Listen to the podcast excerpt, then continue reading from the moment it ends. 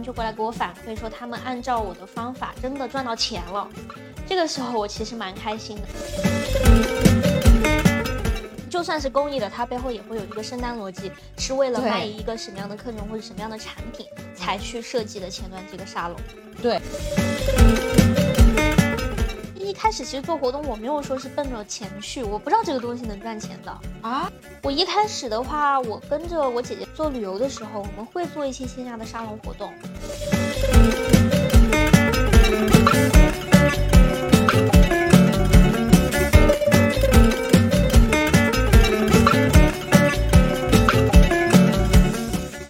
来到专注路径，期待结果，钱和流量 Hope Always 的搞钱搞流量系列访谈播客。如果你是有获客增长需求的操盘手、创业初期的老板，或者是想要副业自媒体搞钱，我们每期都会精挑细选的邀请到实操性的老板或操盘手嘉宾来分享他们的搞钱搞流量的心路历程。今天我们请到了元气宇宙的创始人甜甜，Hello，大家好，我是甜甜。用三个标签介绍一下你。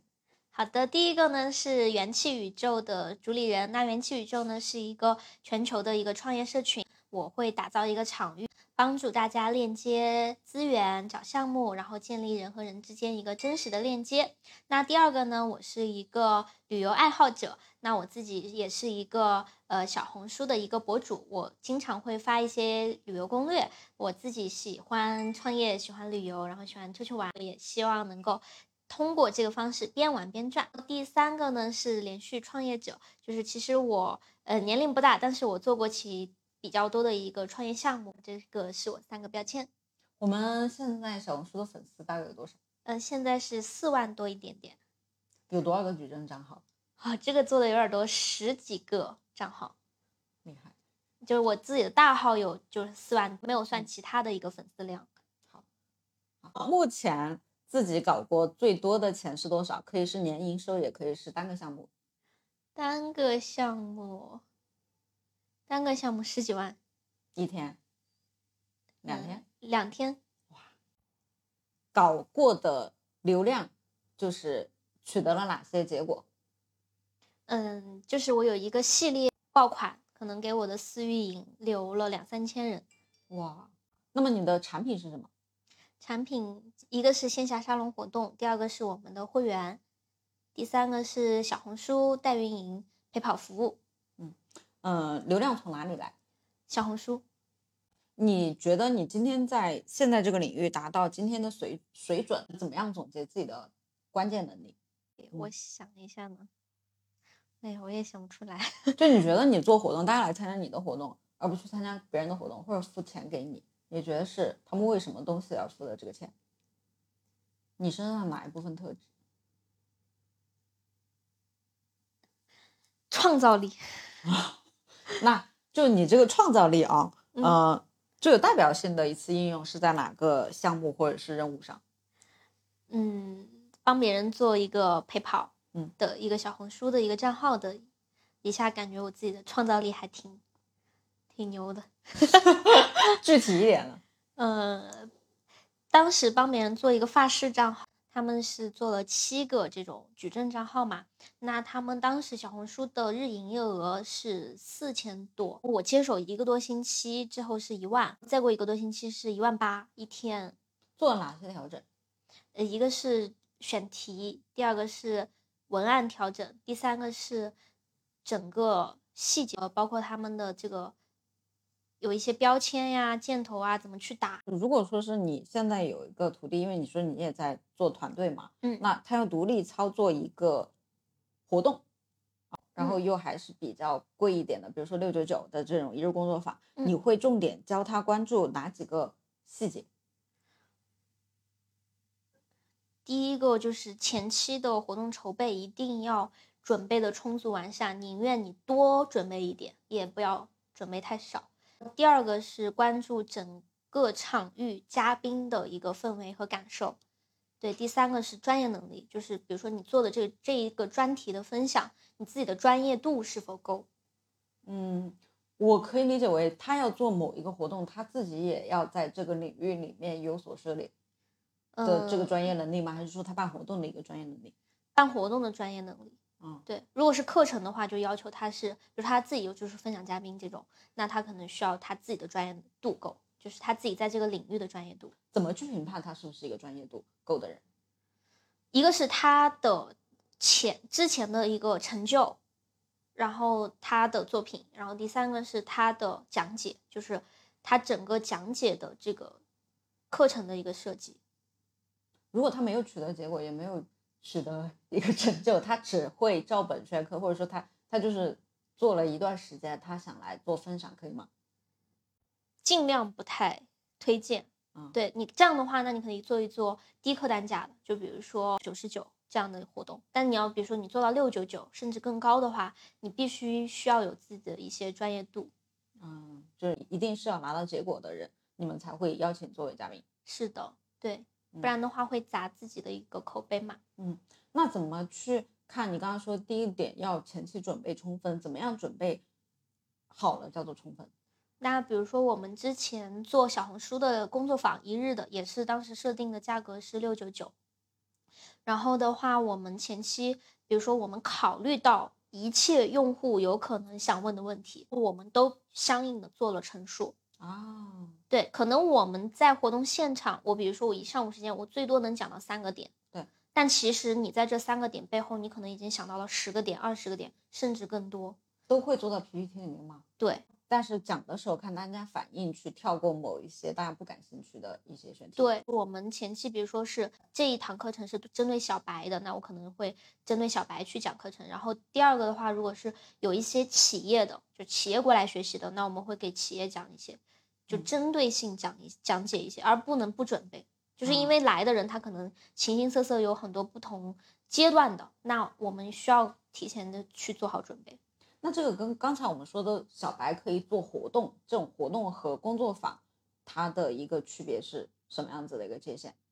嗯，一个是纯活动，嗯，那纯活动的话，你可能就是呃组织大家交流玩的这样的一个环节会更多。那第二种要求你有专业度的，那我们可能就是分享的干货内容会占比更多，就两个这样不同的区别。嗯，所以小白入行的话，更建议他们从简单的连接人，让别人去说开始。是的，就第一种就是其实足也也足够让你去锻炼自己了，就是你激发其他人的一个表达欲就可以了。第二种的话，你是需要可能有更加专业度的你，你是一个导师的形象，你去出出来去给大家做分享，两种不同的形式。嗯那一个工作坊或者说是一个活动，它做到什么样的程度，你是认为他就已经合格了？有个百分之七八十的观众都觉得好，就 OK 了。但大部分人都会说好啊，他不会当着你面说不好。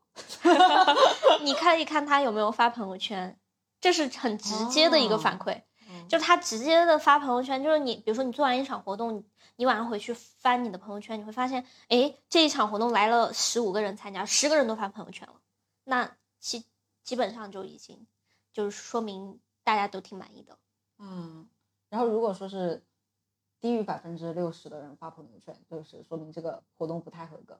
对，那也可能是你的照片拍的不好看，也可能不是说内容不够好，可能是嗯照片拍的不好看。但是照片也同样也是这个活动的重要组成部分之一。哦，你觉得它占比多少？就如果九十九的这种小白组织的沙龙活动，照片占比多少？百分之六十以上，哇，这么高！对，因为很多人来参加活动，他就是为了他不管他有没有收获，就是什么太多的干货的内容、嗯价值啊什么的，那他有一张漂亮的照片能发，他也是觉得 有价值的。对，非常认同。嗯，那所以我们要去这个课程里面是不是还有教怎么拍照、怎么拍活动照片啊？这里也可以，我给你请专业的，就是说，呃，嗯做这个摄影方面的朋友来给他有友情出出演一场，来分享一场。既然百占到百分之六十以上了，那我觉得这个 必须课程我们的课程里面得有。对，但是不是说我要教主理人怎么去拍，我嗯主理人只需要知道什么样的照片是好照片就可以了。啊至于专业的部分，你是需要去专业的摄影来拍，你不可能说嗯是你做一个活动，你把摄影这个部分也承担了，那自己就做对的很累。对，那嗯，就是做那刚才我们说合格嘛，百分之六十的人发朋友圈就算合格。那嗯怎么样的状态是顶级的？就这个活动就完美，嗯、当时我们是不是做哭了就算？也不是，也不是，就是你，就是我们活动之后都会让大家，就是说，呃，发表一个今天活动的一个感悟，然后你去听大家的反馈，你就知道了。就是大家会说这六九九我花的值还是不值，大家会很直观的表达，他们会用金钱来衡量。哦，对，他会说，哎，我这六九九花的超值，我这一天学到的内容可能我价值一千两千，他就觉得这个是值的。然后第二个是，你看。过后就是这这件事情拉长来看，拉长一个时间维度来看，可能一个星期过后，你的用户给你反馈，他说：“诶，通过你上个星期的某一个点，或者说是通过上一期某一个人给到我的什么启发，我用了它拿到结果了。”你是会去反向的调研吗？还是他自己会主动的过一个星期跟你说？还是说你会一个星期之后我再去？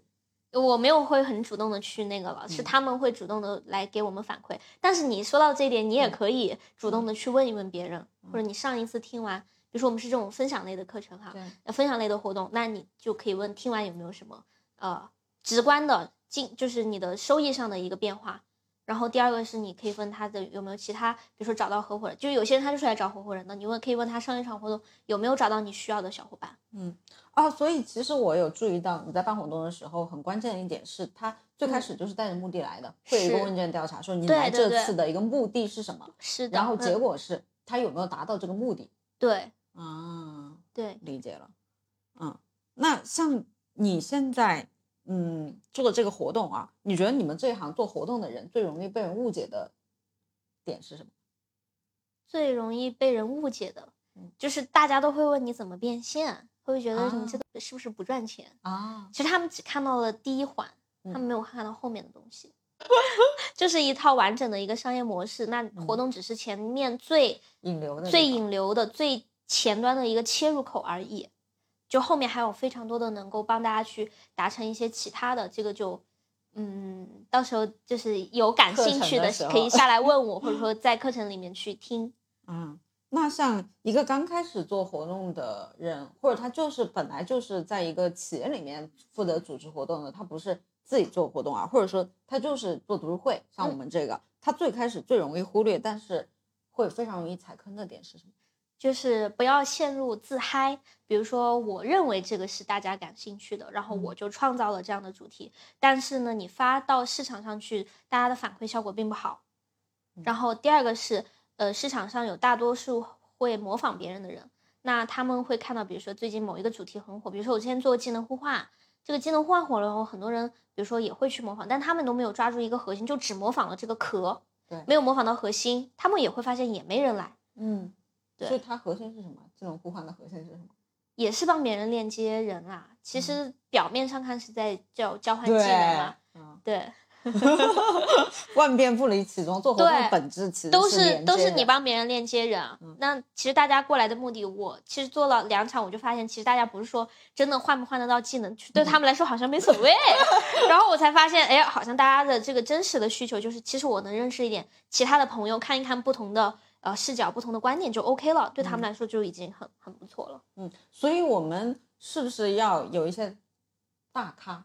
感觉上面这个活动是很高端的，需要有，嗯，需要有。就是你如果请不来的话，就是你来参加活动的嘉宾很厉害也 OK。嗯，OK，嗯嗯。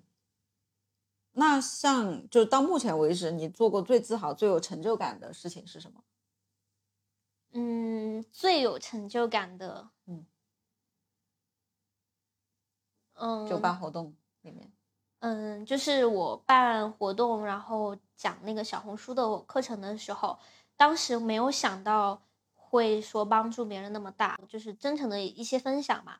但是后面呢，我有一些小伙伴就过来给我反馈说，他们按照我的方法真的赚到钱了。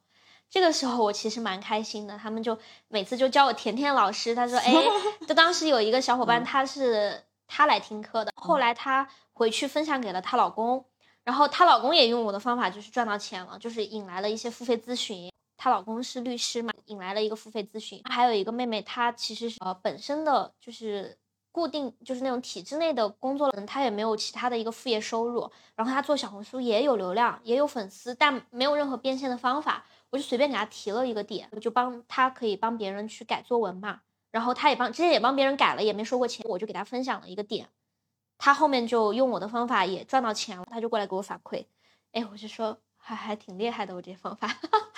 会给你发红包吗？哦，那倒没有。他们能能取得成就就很开心了，可能这种回馈不一定是金钱上的一些回馈。OK，嗯，理解。好，你是九九年的，对，我是九九。你我很好奇你你有什么样子的能力吸引了这么多比你年纪还大，然后创业经验又比你更丰富的人？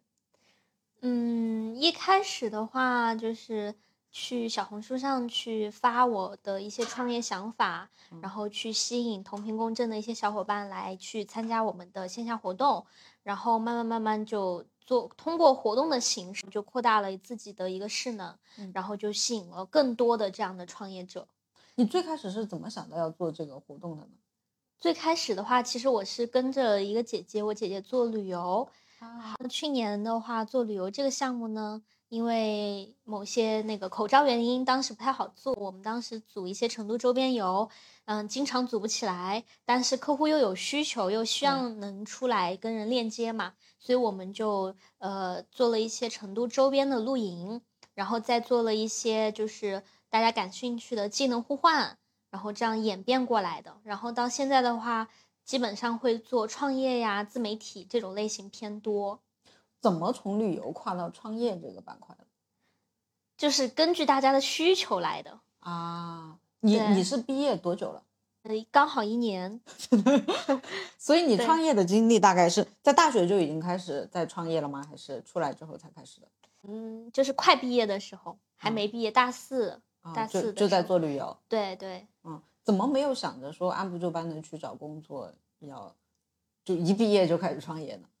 嗯，因为找工作对我来说，这个东西就是感觉很稳定，能够一眼望到头。但是我自己还是一个比较有想法、有目标的嘛。那嗯我知道我自己肯定是会不满足于只做工作的这样的一个收入的，所以说我知道创业一定是能够带来更大的这个，不管是我们的物质的一个增长，还有精神财富的一些增长，都会比就是只工作要收获的多。你你有工作过吗？嗯，大学有实习过，嗯，对，当因为我学的专业是汉语言文学，然哦后当时也有去做过一些呃老师之类的这样的一些行业，对，但是发现自己不太适合。对，那你觉得创业和工作有什么不一样？嗯，创业的话，就是他会要求你，嗯、整个大的框架你都得会。就是比如说，我只是做一个活动，那如果说，比如说我是一个工作者来说，我可能只是做主持这一个岗位、一个环节，但是我创业的话，我得从这一个活动的前期的策划、主题的选定，然后流程。然后呢，落地的执行、找场地、商务谈判，然后主持、控场以及后面的活动宣发，所有的就是还有自媒体都得会。对那可能做工作的时候，我只需要做好其中某一个环节、某一个岗位的工作就可以了。就是创业的要求的综合能力会更高。嗯就大部分人做活动啊，都是十九块九，或者有的可能它就是免费的。我们的据说我们的活动收费是多少一次？嗯，我们最低的是九十九，嗯，然后最高的现在上个周末做的是一千九百八两天。嗯，对，是呃比较高一点，稍微。你觉得就是为什么大家会花比较多的钱来参加你们这个活动，而不花十九块九去参加别的一些活动？就是你们的优势在哪里？嗯，我们的优势在于我们其实已经帮客户筛选出来他们想要的人了。其实哦我发现一个点，就是大家去做活动链接人脉的时候，嗯呃，我们要去做有钱人的生意嘛，那有钱人的时间是很宝贵的，他宁愿多花一点钱，少走一点弯路，然后呢，通过我们的一个就是前期的帮他去筛选的一个环节，去降低他的一些试错成本。所以说我们在前期会做一些就是多的一些调研，就是把这个创业者的所有的需求整理归纳出来，然后去根据他们的需求出发设计相应的活动主题，然后呢去帮他们筛选他们想要的人群。嗯，那这样的话，你的价值提升上来了，你能够帮别人做的事情更多、更精准的时候，他们是愿意就是付更高的费用来参加你的活动的。那有没有组不起来局的时候？啊，也有很多，这个会有的，会有的，啊。很正常的，这个是，真的啊，嗯，就大概 举行多少次活动，或者说是有没有那种报名就很少的？有的，因为嗯。嗯我们在做活动的过程中，大家就是首先遇到一个问题，就是选主题嘛。那如果我们的主题选不好，比如说这个主题是我一拍拍脑袋想的，嗯就我也我觉得这个主题大家肯定很感兴趣，很多。对对对，然后我们每次经常会遇到一些小伙伴说，哎，我有一个什么什么技能，或者说我会讲一个什么什么样的一个课程，你能不能帮我组一个这样的一个专题？哎，我一听我觉得，嗯，好像挺有意思的，那我是不是也发一下在我的社群或者发一下我的小红书试一试？对。然后呢，我们前期所有的准备都是一样的，但是呢，你主题如果没有选定好，大家不感兴趣，只是你自嗨而已，那这种情况就是来的人可能他就比较少，或者说你的这个文案啊没有写到用户的痛点上，或者说你的内容没有什么核心价值能给到你的用户，那这种就很容易组不起来。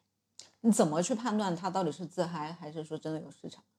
嗯，这个的话要去做一些前期的一个市场调研，比如说，呃，我们之前做了一场关于法律专题的这样的一个分享活动。那其实这个市面上也很多，包括还有很多公益的。那我们当时的话就先做了一个调研，就当时我们拍脑袋想的时候哈、就会觉得我们当时想了两个专题，一个是创业，那么一第二个呢是关于在婚姻里面女性的这个权益保障。嗯，那当时因为我的群体其实百分之八九十都是女孩子嘛，然后也有很多是结过婚的小姐姐，那我就可能当时我在想主题的时候，我我在想第二者肯定会更受欢迎，大家肯定会想听一听如何我自己在这个婚姻里面保障我的权益。对，但是我发出去调研之后哈、我们当时有一个辣姐群嘛，这个辣姐群里面就十多二十个小姐姐全填的就是关于创业中的这种风险规避，对没有一个人填那个关于婚姻的。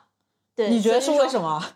哦，我也问了一下，嗯他们就觉得就是说搞钱比那个、嗯，搞男人重要。对对 对，所以说我们当时是做做过这样的调研的。那你如嗯果说不去调研客户的需求的话，你可能会哎一拍脑袋觉得都是女性用户，那我做这样的专题，那肯定大家会很感兴趣。结果没有，对，嗯那你怎么看待像调研？他有的人，嗯，就之前有一个音响的调研案例，就是一个嗯红色、黄色的音响和一个黑色音响，大家投票更喜欢哪一个？然后大家都投黄色，结果最后说你可以拿走一个，感谢你的参与，然后大家都拿走了黑色。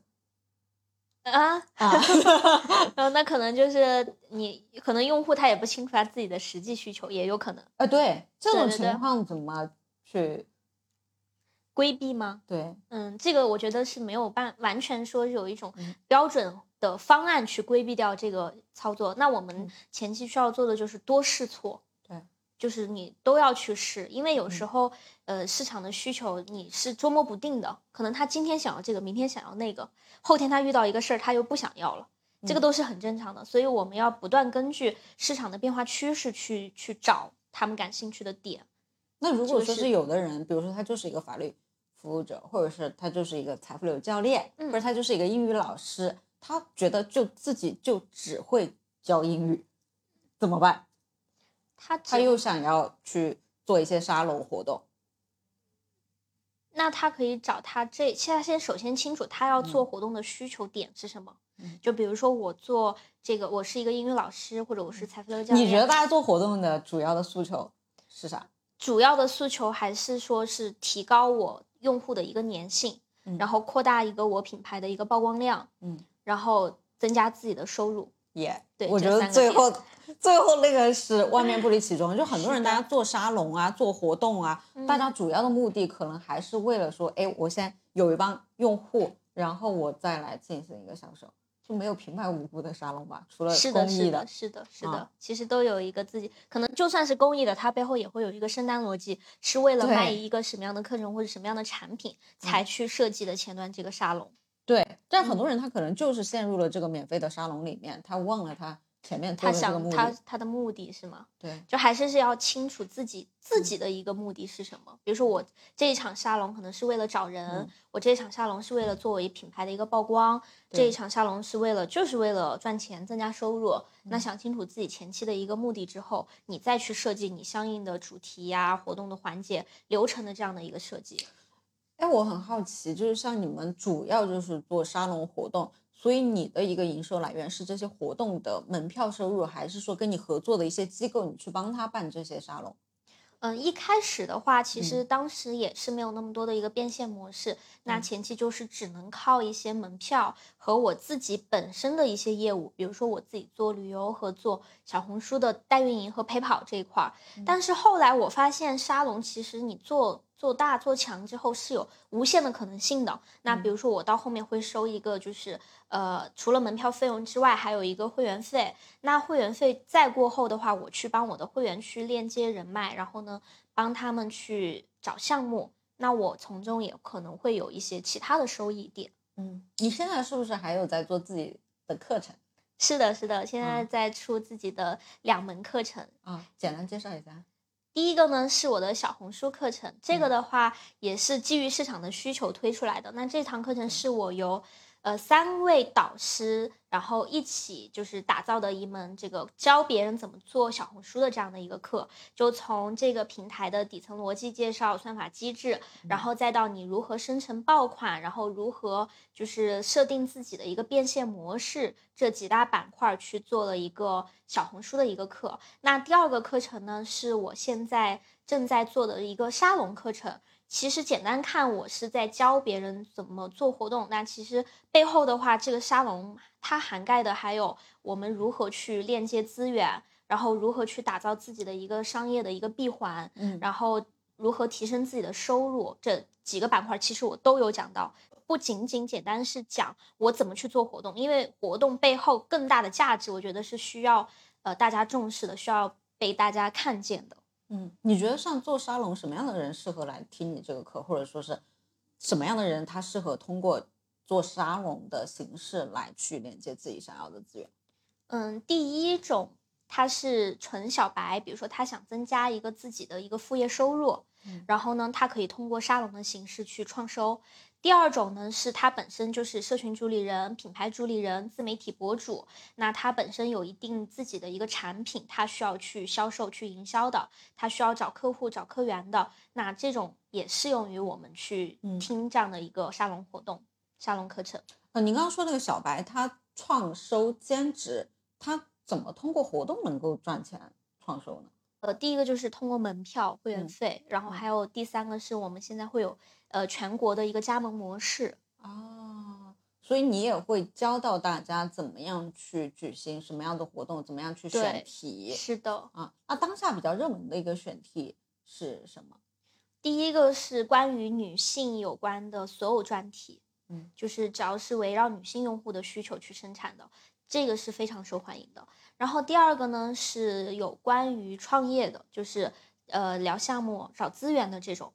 第嗯三个呢是关于自媒体的，然后就是会有一些自媒体博主，其实他们有非常大的流量，但他们背后不知道如何去变现。那嗯这种话题也是大家很感兴趣的，也有很多小白想要入局自媒体。所以说，这三大主题是我综合举办下来最感兴大家感兴趣最多的一个话题类型。嗯，那你这个课大概什么时候就大概卖多少钱？有多少节课？嗯，第一个小红书课程的话是呃六九九，然后第二个这个沙龙课程的话，暂时定价是两千多，嗯，沙龙课程是线上还是线下？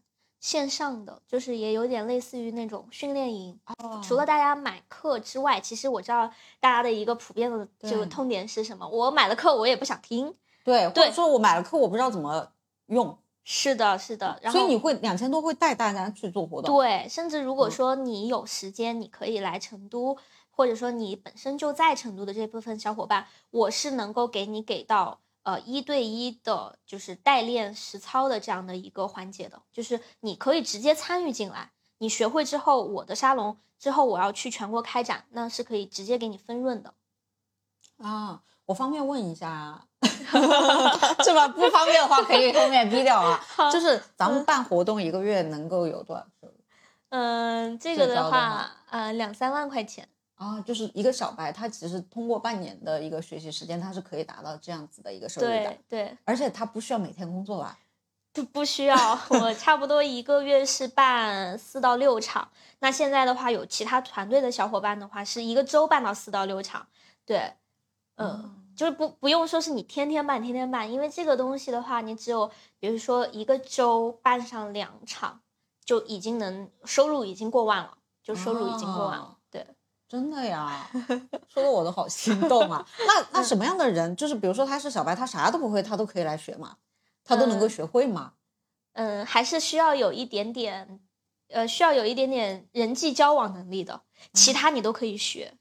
但其实人际交往能力这个也可以学，也可以学。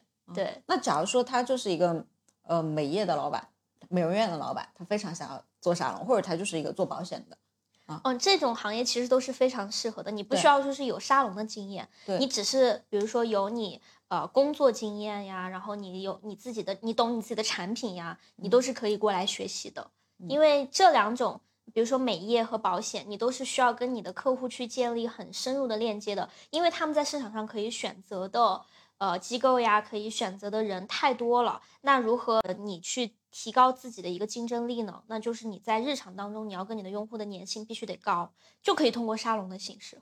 对。我觉得人和人线下见完面跟线上是不一样的。对，而且你线下见面，你的你的交互很深，你和人和人之间能产生的那种真实的链接也很深。这样的话，我们信任成本会降低。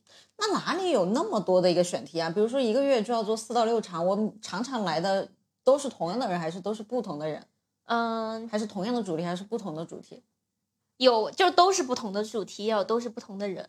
就是我们是这样的，嗯，每周六是固定的主题啊，比如说我这个主题就叫创业交流会，或者说我这个主题我就就是一个大的系列，就叫乘风破浪的辣姐。那我这个乘风破浪的辣姐是一同一群人，都是一群爱创业的姐姐。但是呢，我在这个专题下面，我就能做很多很多不一样的事儿。比如说，呃，比如说我们的主题内容其实往往都是从我们的客户当中去找的。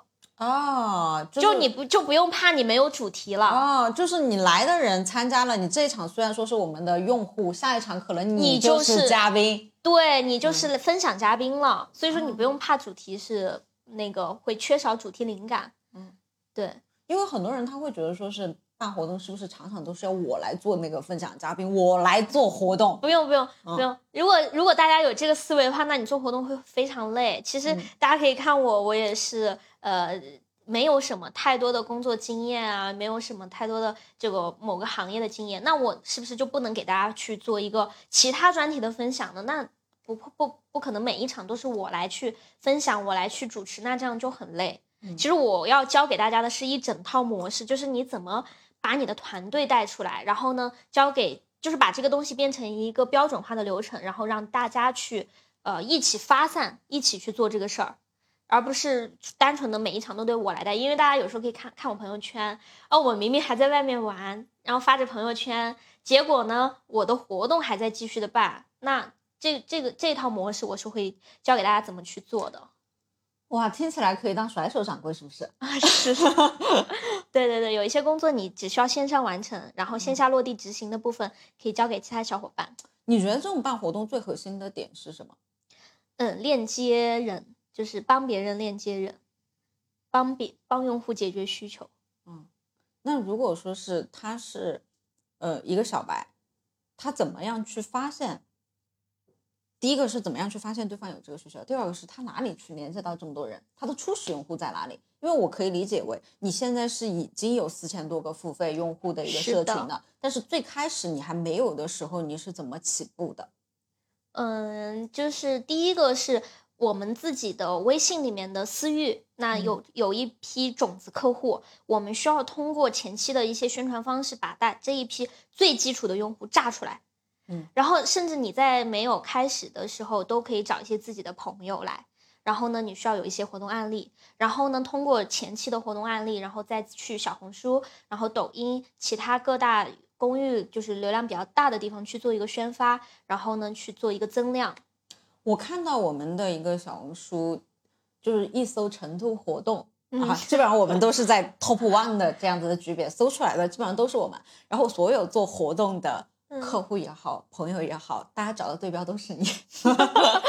你是怎么就是最开始就想到要在小红书上发吗？还是就是怎么样的一个契机就已经到 top one 了呢？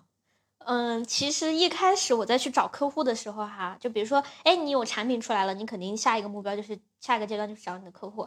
其实我是有试过非常多平台的，嗯就是比如说公众号呀，然后哎这个其他的社社交软件呀，然后还有一些这个抖音呀，然后知乎啊，然后乱七八糟的所有平台都试过。但其实对我来说效果最好的，然后客户人群最精准的，那就是小红书。那我找到这个平台以后，我就专攻这一个平台。一开始是我自己的一个号码嘛，那我前面有讲到要会给大家讲怎么去设计一套模式，让你的用户以及让想就是跟着你学习的人，他们都来去帮你发小红书。这样的话，我其实我小红书也没有再发，其实呃也会有不断源源不断的一个咨询量，是因为我们做了搜索词排名。对，啊把这个所有的这个活动全部排到前面。你们会那投流吗？我不投流，一分钱都不投。我操，猛！对，不投流，不用投流，嗯，做矩阵账号。那哪里找到这么多人愿意帮你发？你要给他们钱吗？发一篇？嗯，我不给。那他怎么就是第一个是客户自愿，就是你啊。当你的图片拍的很好看的时候，啊。好，然后客户会自愿自自愿给你发，这是第一种。第二种呢，那他是其实就是想跟着你去学习，一起做沙龙的小伙伴，嗯。对，然后让他们帮忙发，嗯，大概就是这两种类型，然后只需要把呃你自己的一些经验结合在一起，然后告诉他们发的技巧就好了。嗯。那你。刚刚说你连接人的能力是办沙龙和活动最重要的能力嘛？是的，我们有四千多个付费用户，都是你去连接吗？还是就这么多人，你怎么样连接过来呢？就一场活动有十个，假如说我做我是一个小白啊，我会我会代入感，觉得我这场活动嗯做完了，我下一场活动我就忘记 上一场活动做的那些人是一个有什么样子的资源，有什么样的能力，有什么样的去连接，我何谈去整合这些资源呢？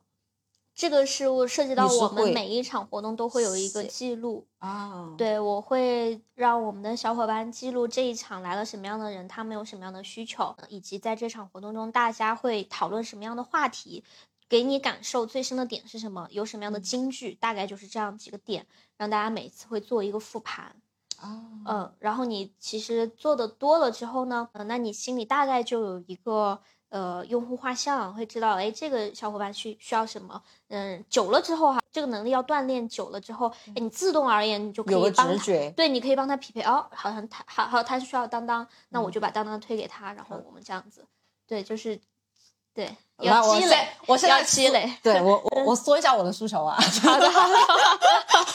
我们现在做这个访谈，视频访谈呢，你是第一期哦，啊。我们之前都是语音访谈，但是有可能，嗯可能这一次还是会先出一个语音版，我们放在小宇宙。然后我现在需要的就是像你一样，就是有非常接地气、一线实操的创业者，嗯啊，然后他能来我们这里分享做访谈，然后最好呢，他有知识付费的一个诉求。可以啊，我你一这么说完，我其实 啊，心里就可以推荐。的然后我们就可以先聊一下，看一下合不合适，再去做下一步的一个合作。这个就是我获客的 一个渠道，悄悄哦说，啊、没有问题。我们这边蛮多付费过的一些姐姐，她们就是她们教我怎么知识付费的，就是这些姐姐啊她知识付费的意愿嗯是非常强的。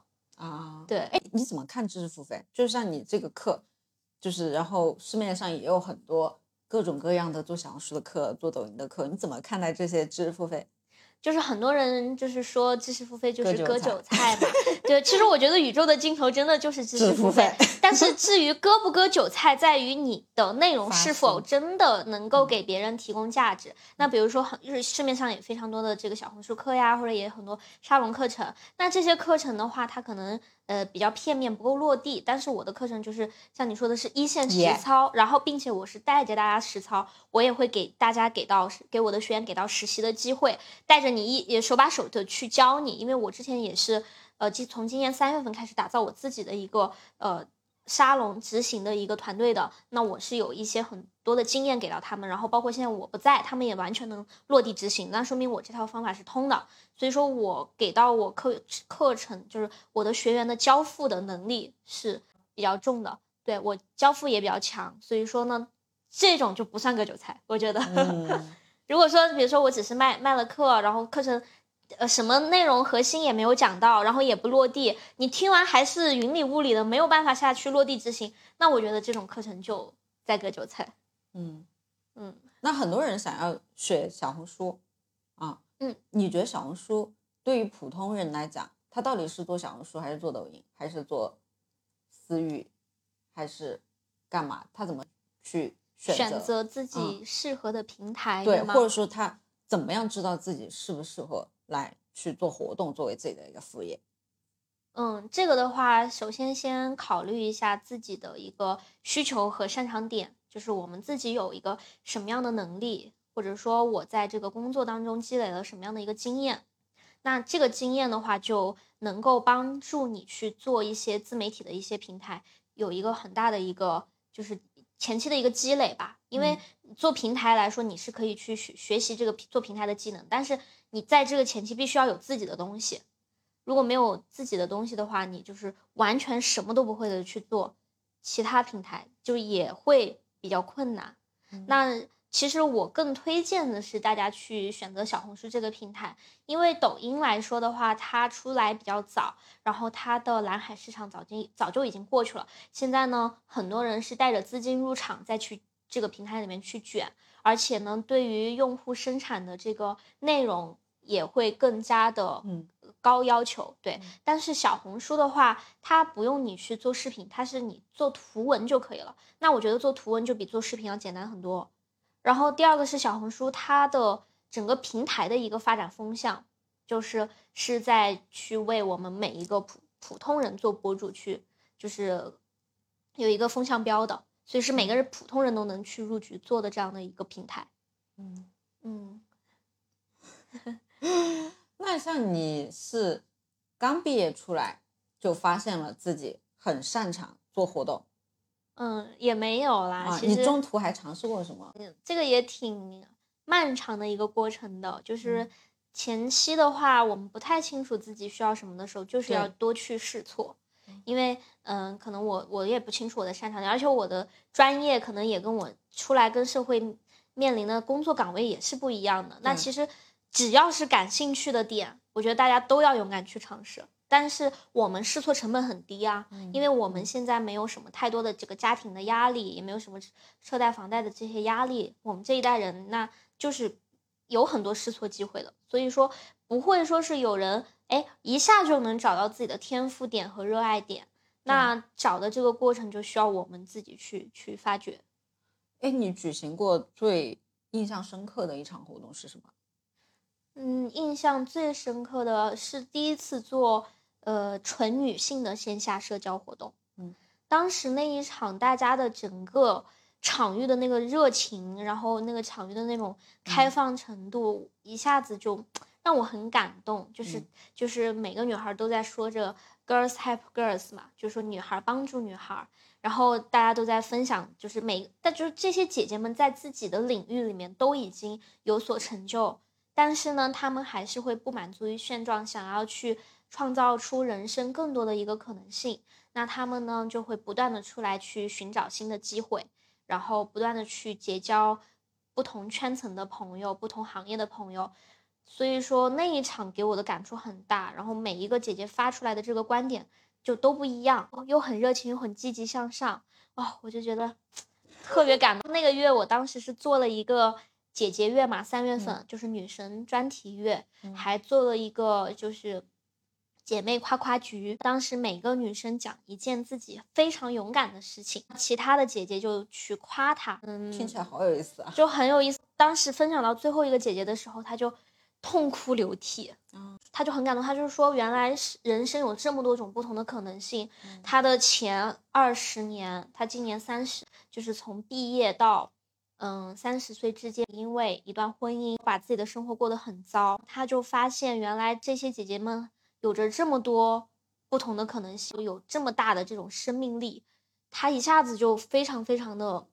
他又感动，又很难过，又后悔没有早点遇见我们，听一听别人是怎么生活的。对啊，对我当时那一场，我也感触很深。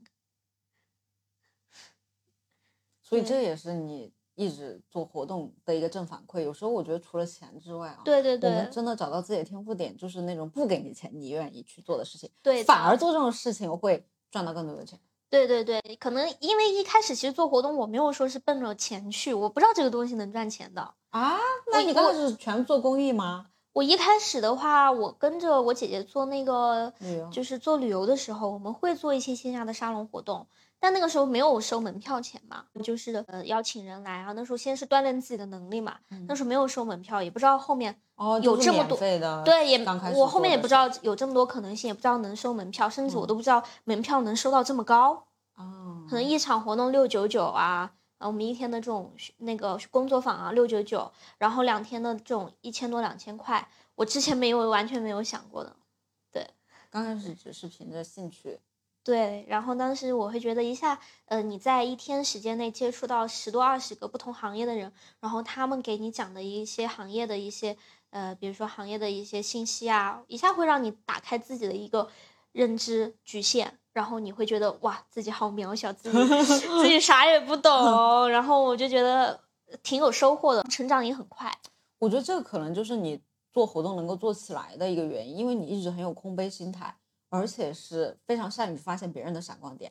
我觉得有很多人他想要去做活动，他是为了要自己站在那个聚光灯下，哦，然后他其实是想要来的人听他讲他的故事。我感觉这种就好像说是我其实是需要花钱让大家来听我讲我的故嗯事，那其实是赚不了钱的。是的，是的，其实、嗯就自呃，嗨其实把自己的位置不用放那么高，那嗯你其实你在这个做组织活动的过程中，你更多做的是一个倾听者，你更多的是需要去激发别人的表达欲，然后激发大家共同的这个创造力，在这个场域里面迸发出来的观点，可能是你前所未闻的一些点。那这个东西就会让大家觉得有价值，而不是我作为主持人或者我作为活动的主办方，那我就必须要觉得把我的位置立得很高，然后呢让大家来听我讲。嗯哎，我觉得你刚刚说的那个点我很认同啊，就是激发别人的表达欲。那么你做活动的时候有没有遇到那种围观者，他就只是我来听的，要他发言，我我只是来听的，我来听听你们怎么讲。对对对，有的有的 i 人，有有一些人比较社恐嘛，啊他们就会提前问我，他说我我能不能只来听？我说也可以啊。我但是到这种人往往往往他其实一开始的目的其实是他来听，嗯。他听着听着他就觉得他也想表达了。你可以不要强求，一定要让每个人说。就是有有时候之前我带出来的小伙伴有犯过错误嘛，就非要让每一个人都轮一遍，然后啊。啊，我就觉得这种我很崩溃，因为有时候你看到一个主题，其实你，嗯，你没有那么想表达，或者你还暂时没有想到的时候，你更多是愿意听别人说，别人说完以后，突然迸发了一个、呃灵感点，你才想去表达，而不是有些人做活动，哎，必须每一个人上来你也讲，你也讲，你也讲，然后你觉得，哎呀，完了，马上轮到我了，就感觉就就完全听不进去别人在说什么，我只想我下一秒到我了，我要说什么，对对对，然后完全就感觉要在上课被被老师要 Q 到，对，被老师要点名的那种感觉一样。嗯嗯，这里面都是有一些小方法、小技巧的，到时候我在课程里面详细给大家讲怎么去激发他、嗯大家自身的一个表达欲，而不是说我哎今天点你你来，那下一个你来，这样的话会让大家很很尴尬。对，那有没有相反的，就是那种一说就停不下来的？哦，也会有，嗯也会有很多就是嗯他自己的世界比较丰富的，然后经历也比较多的，然后一说就完全停不下来。对，就变成所有人都围着他一个嘉宾在。会这嗯种这种情况怎么打断经常会发生。这个的话，我打不打断，我取决于大家观众愿不愿意听。嗯就是如果说大家已经开始玩手机了，那这个时候我会用我的方式去打断他。那如果说大家听得津津有味儿，特别入神，那我就选择让他继续说。啊，对我就不会轻易的打断。就如果他表达的东西确实有价值，然后又讲的很有吸引力的时候，其实你可以让他多表达一点，然后大家还会觉得今天来这里学到有用的知识了。那大部分人来参加活动的一个目的是来社交的吗？就是来搞关系的。嗯，是的，大大部分大部分的都是这样。嗯嗯，然后真的这个主题，它其实只是一个媒介。对，其实嗯它嗯，链接人是一个，第二个就是他需要，就是比如说自己有项目，他需要找一些合伙人呀、志同道合的小伙伴呀。第三个点就是他确实需要走出来看一看，多听一听不同行业的人的一些观点，然后看法，他们会就是结合到自己的行业里，又创造出一些新的东西来，就是学习链接和找项目、找人。有没有那种来砸场子的？就是 有活动里面就是啊，你这什么活动啊？真的啊，这个我还真真没遇到过哎，真的啊，嗯，因为我有时候去参加一些活动，特别是一些分享会，大家会觉得这个分享嘉宾还不是怎么样的时候，他可能就会有一些挑衅在里面，他可能不是很明显的时候，这种一般如果遇到的话怎么处理呢？这种的话，我我遇到的情况还真比较少，就是但是也会有一些嘉宾讲的不好的这种情况。对对，就是呃，就是现场的观众倒倒还好，都没有挑衅，我自己听不下去了，因为我本身对活动的要求非常高，我对分享嘉宾的分享质量也要求很高，因为这是我主办的活动。对对，然后现场嘉宾就是他没有去，他们没有去提，但是我自己明显感知得到那个，我觉得那个讲师讲的很一般了。这种情况我遇到的时候，我是第一个呢，是跟这个讲师去沟通，就及时的去，比如说做一个中场休息的一个环节，然后及时去跟导师沟通，然后告诉他下场下半场或你该怎么去讲，然后给他做一个梳理。第二个是我会减少他的分享环节了，啊，就让大家交流环节。对，我会这个时候让大家的交流环节提上来。对，适时的你得去。进行一些干预，你当你明显感觉到他讲的不好或者怎么样的时候，我们作为主办方一定要去干预，嗯，不然的话整场人的感受会很不好。然后呢，嗯，活动结束过后，我还会去做一个调研，就是问问大家这场感触怎么样。那当时其实我觉得讲的不好，但有的嘉宾又觉得讲的还可以，然后这种嘉宾的话就无所谓嘛。那如果有人跟我同样感受，都觉得讲的不好的话，我会适时的给一些补偿。啊，主动去做，对我主动会去跟我的用户做一次交流，问问他们，哎，你今天觉得感感受怎么样啊？有没有帮助啊？什么的。然后问完，如果他觉得确实也不太好，给我反馈也不太好，我会说，其实我下去，我们该怎么怎么样去改进，然后给到他一个补偿方案。有没有每场都来参加？就是参加非常频繁的这种用户？有的，有的。之前会有一些姐姐，她基本上是从去年十二月份认识我开始。他就说你每一场活动只要有时间我都来，结果还真的就是基本上他有些他去都会来参加，这种姐姐还还挺多的。那他每场来的都是为了连接人，还是为了连接你？嗯，不，他是为了连接人，然后连接人是一个，第二个就是他本身也可以在这个里面学习很多东西。对，然后他连接人的话，因为自己本身有一些姐姐他们就有项目嘛，有项目，然后或者说有一些自己的门店。嗯，有一些自己的产品，他每一场都来的话，基本上就是这一场来参加了我的活动，我就会发现，哎，这一场的客户下个星期就跑到那儿，他他那儿去了，哦，所以他肯定也是收到正反馈了，他才会一直来，对，因为你也要给到人家他想要的东西，不然他不可能每一次都来，单纯的为了支持我嘛。那你怎么看那种，就是他来就是为了挖你这个资源的，然后这个明明可能，嗯，你你懂啊？就是我我不知道我。隐晦的表达出来没有？嗯，这个东西无法避免嘛，无法避免。那能做的就是，呃，看能双方是否能够共赢。嗯，如果说他，比如说纯粹为我这里挖资源，但是他的项目或者说他本身不是什么好人的话，那这种我就会及时的，就是说，也是进行人工干预，就嗯，要么不让他来或者怎么样。对，然后第二种就是达成共赢。嗯。嗯，但是这个东西没有办法避免，因为你做的就是帮别人链接资源的这样的一个平台。嗯，对，所以大家有这个目的，有这个需求，往往就是我们的商机嘛。嗯，你想的好透啊！就为什么你这么年轻就有这个觉悟呢？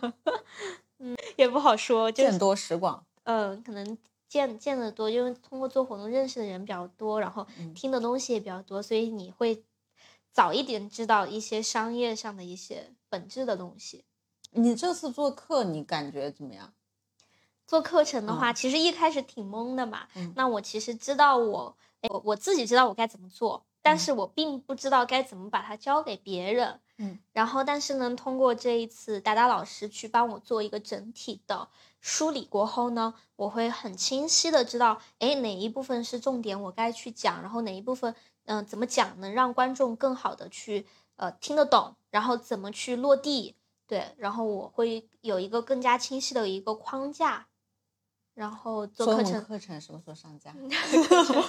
课程的话，我尽快，可能嗯最最快的话九月底，九月底的样子。差不多，我们这次访谈也是在那个时候那个时候已经宣发。好的，没有问题的，嗯可以争取早日让大家看到我们的一个课程。我们今天的访谈就到这里，然后结尾可以讲一下你希望通过这次访谈连接到什么样的人，或者说是你希望就大家看完这个视频之后跟你产生什么样子的连接？